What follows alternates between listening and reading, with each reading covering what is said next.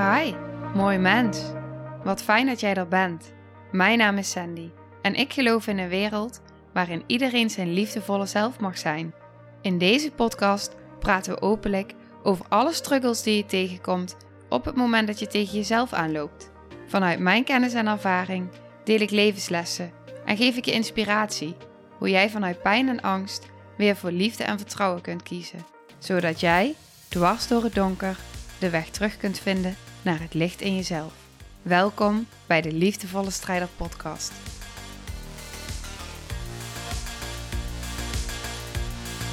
Dag, lieve, lieve jij.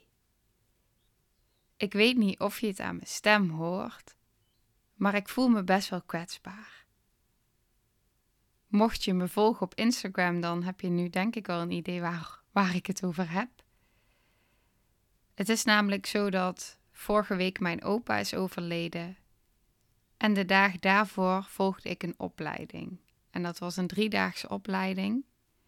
En wat ik eigenlijk daar deed was een therapievorm, Body Remember Traumatherapie, gecombineerd met Trauma Release Breathwork. Nou, die twee dingen die uh, hebben mij bezig gehouden in de afgelopen periode. En deze aflevering gaat dan ook wel over rouw. Niet alleen over rouw, maar ook over liefde. Want het allermoeilijkste van liefhebben is afscheid nemen van iets of iemand waarvan je houdt. En misschien hoor je het nu ook in mijn stem, maar ik word al gelijk geraakt. Ik ga toch de aflevering opnemen. Want ik vind dat die kwetsbaarheid er mag zijn. Dat die er bij mij mag zijn, dat die er bij jou mag zijn, dat die er bij ons allemaal mag zijn. En toen ik die opleiding ging doen, kreeg ik heel veel vragen. Vragen over wat ik precies ging doen. Mensen die benieuwd waren naar mijn ervaring. En ik heb zoveel gezien, gevoeld, geleerd. Er zijn zoveel puzzelstukjes in elkaar gevallen en ik meen het oprecht dat ik echt mezelf als jou, als de ervaring, tekort zou doen om dit nu samen te gaan vatten. En dat ga ik niet doen. Ik ga het stap voor stap doen. En wat er komt in een aflevering, dat komt. En daar vertrouw ik op. En eigenlijk voelen die afgelopen twee weken alsof bijna iedere dag wel een bijzonder verhaal had. Het was intens, verdrietig, ik voelde leegte, pijn, hoop, angst, liefde, eenzaamheid, alleen, samen, verloren, verbonden, overweldigend. Gewoon een rollercoaster. En gisteren, gisteren was ik aan het nadenken van hoe ga ik deze aflevering vormgeven? Maar ik zag het niet. Ik weet niet of jij je erin herkent dat je het gewoon af en toe even niet meer ziet. Dat je het gewoon even niet weet. Dat je niet weet waar je moet beginnen. Omdat het zoveel is. Dat je je leeg voelt. En ik wist ook, ik moet gewoon nu. Ik moet. Ik mag gewoon nu. Ik wil gewoon nu. Ook dit mogen voelen. Mezelf toestaan dat ik dit even mag doorvoelen. Dit ongemak. Het even niet weten. De leegte, het verdriet dat ik even mag stilstaan bij alles wat er is gebeurd. Maar dat ik ook mezelf die ruimte mag geven om even te mogen voelen. Het liefst rende ik ervan weg. Maar ik weet waar dat mij heeft gebracht, dus dat doe ik niet meer. Maar ik denk dat je je er wel in herkent. Ik werd vanmorgen wakker en ineens besefte ik me dat tijdens de driedaagse opleiding maakte ik contact met de diepste delen in mij. De dagen daarna zat ik in rouw, in liefde. En vanmorgen besefte ik ineens dat het allebei over hetzelfde ging. Het ging allebei over rouw. In die drie dagen ging het ook over rouw. Als ik het heb over rouw, waar denk jij dan aan? Wat komt er je op? Wat ben jij verloren? Wat mis je? Misschien een persoon. Misschien iets van jezelf. Misschien iets wat heel belangrijk voor je was. Want iedereen weet dat als je van iemand houdt en je diegene verliest, dat je in een rouwproces terechtkomt. Maar rouwen is zoveel meer. Toen ik mijn oom verloor, rouwde ik. Toen ik een miskraam kreeg, rouwde ik. Nu ik mijn opa verloor, rouw. Maar ik ervaarde het ook toen ik mijn baan verloor. Toen ik niet meer in staat was om dat werk te doen. Toen tegen mij werd gezegd dat ze me niet meer konden herstellen. Dat mijn leven niet meer was zoals het was. Dat mijn lichaam niet meer was zoals het was. Dat ik niet meer dezelfde was die ik was. Dat ik niet meer dezelfde kon zijn die ik was. Niets was nog hetzelfde. Rouw. En dan heb ik het nu alleen over de afgelopen jaren. Maar hoe was het de jaren daarvoor? Ik kan er niet bij. Trauma. Op trauma, op trauma. Er is zoveel rouw, ik kan er niet bij. Misschien herken je dat ook wel. Dat je lichaam je beschermt. Dat je het met je hoofd niet meer weet. Dat je zwarte gaten hebt in je geheugen, uit je verleden. Rouw in je kindertijd. In die drie dagen. Body remember trauma. Ik voelde rouw. Ik zag rouw. Voor mij was het onveilig. Mijn lichaam zei stop. Alleen al het verdriet wat ik hoorde van de mensen om me heen, de pijn, triggerde mij zo in mijn onveiligheid. Ik werd zo geraakt in traumadelen. Ik kreeg zo'n gevoel van eenzaamheid, wat, ik, wat zo diep ging, dat ik alleen maar dacht: hoe ga ik dit doen? Zo overweldigend. Die pijn. Ze zagen mij. In mijn onveiligheid. Ze vroegen of ik me wel veilig voelde. Nee. En ik hoefde nog geen nee te zeggen of ze trokken mijn matras letterlijk naar voren, zetten mijn koptelefoon op en ik brak. Ik kon niet meer stoppen met huilen en ze hielden me vast. Ik denk dat ik misschien wel een van de jongsten was daar. En wat ik om me heen zag, mannen, vrouwen, zoveel verdriet. De allerdiepste processen, de diepste pijn, verdriet uit hun kindertijd, uit hun babytijd. En iedereen kan zeggen dat je een baby kunt laten huilen. Iedereen kan zeggen dat je een kind op de gang moet zetten als hij boos wordt. Dat je geen herinneringen kunt hebben aan je babytijd of aan de tijd in je baarmoeder. Maar ik zag wel anders. Ik zag rouw. Rouw omdat iemand samen als tweeling op de wereld zou komen. Maar die ander hem verliet. Verdriet omdat je als baby niet werd opgepakt. Verdriet omdat er niet op je werd gereageerd. En uiteindelijk maar stopte met huilen omdat je toch niet gehoord wordt. Dit is niet te begrijpen met je hoofd. Je hoofd weet dit niet. Dat is wat trauma doet.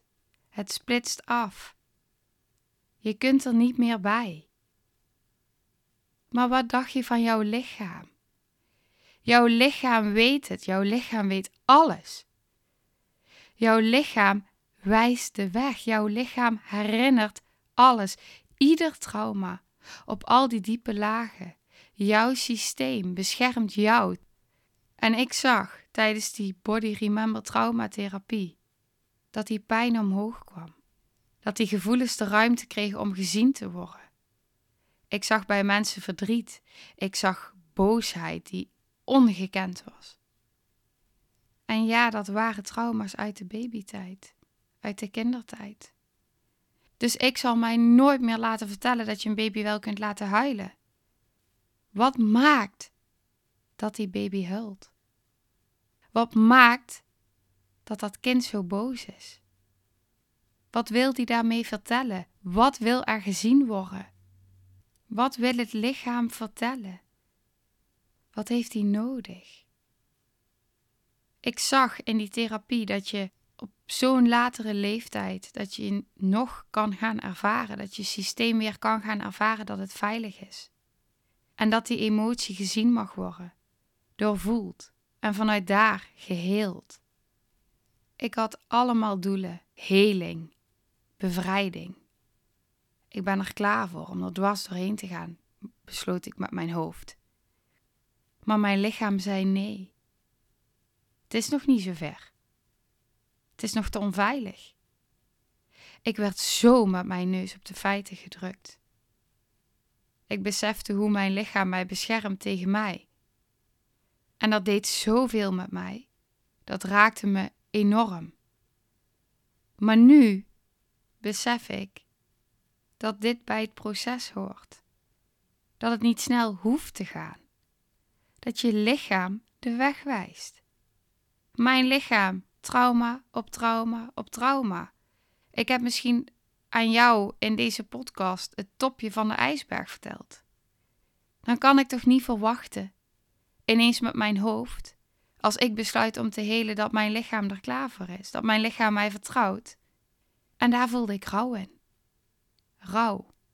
Omdat ik besefte hoe sterk ik van mezelf moet zijn. En misschien herken jij jezelf daar ook wel in, hoe sterk je altijd maar moet zijn.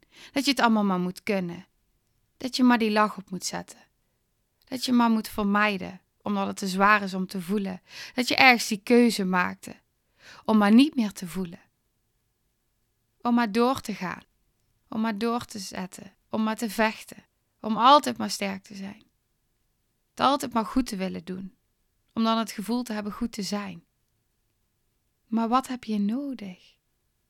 Want al die keuzes, om niet te voelen, om maar vol te houden, om geen contact te maken met die diepste delen van jezelf. Wat dan? Die diepe dieptes. Want hoe harder je wegrent van de pijn, hoe verder je het wegstopt, wat zeg je daarmee tegen jezelf? Want als je het leven wilt kunnen ervaren, dat kan alleen maar als je ook door die diepte durft te gaan. Als je die schaduw en die donkere kanten durft te doorleven. Het komt niet goed als je hard wegrent. Het komt niet goed als je het maar zo ver mogelijk wegstopt. Want dan zal er altijd die leegte zijn. Altijd het gevoel dat je niet mag zijn wie je bent. Omdat je delen in jezelf ontkent. Omdat je delen in jezelf wegstopt. Ik voelde me zo eenzaam, zo verloren zoveel verdriet. Maar op andere momenten voelde ik zoveel liefde en verbondenheid, heelheid. En ik besefte, misschien wel meer dan ooit tevoren, dat juist in die pijn de troost en de heling zit. Juist als je er niet meer voor wegloopt, maar toestaat dat het aangeraakt mag worden dan kun je stap voor stap steeds een laagje dieper. Steeds weer een stukje dichter bij jezelf, steeds weer een stukje meer verbonden. Het gaat om de reis. Want ook als ik nu kijk naar mijn opa, die lieve, mooie, sterke strijder, die kende enorme dieptes, maar ook hoogtes. En wat ik heb mogen ervaren, naast het verdriet van zijn afscheid, was zoveel liefde. Zoveel liefde. Intense liefde. Op de eerste dag van de opleiding was er een moment dat ik aan hem dacht. Aan hem en aan oma. Tijdens dat hij geopereerd werd. En ik voelde zoveel liefde. Van hun naar mij en van mij naar hun. En ik dacht alleen maar als ik het je nog maar kan vertellen. En ergens wist ik al dat het niet zou gaan. Maar tegelijkertijd wist ik ook dat hij het weet, dat hij weet hoeveel ik van hem hou. En ik weet hoeveel hij van mij houdt. Daar zijn geen woorden voor nodig, dat is liefde. Intense liefde. En ik kijk nu alleen maar terug met trots. Trots hoe dapper mijn oma is om haar toespraak te houden. Hoe dapper mijn oma überhaupt is. Het gaf mij kracht om daar te gaan staan en ook mijn verhaal te vertellen tijdens de crematie. Ik vind dat er niets mooier is dan iemand die zichzelf kwetsbaar durft op te stellen. Ik vind dat dat mens zijn is. Dat is puur. Dat zijn de diepere lagen. Het is openheid. En het is alles waar ik voor sta en alles waar ik in geloof en alles waar ik wil zijn. En dat hoop ik zo naar jou over te mogen brengen. Want herstellen van trauma is echt een proces. Misschien wel een heel complex proces. Veel eisend voor jezelf. Maar naar mijn mening is het het meest betekenisvolle wat je voor jezelf kunt doen. De mooiste reis die je kunt maken.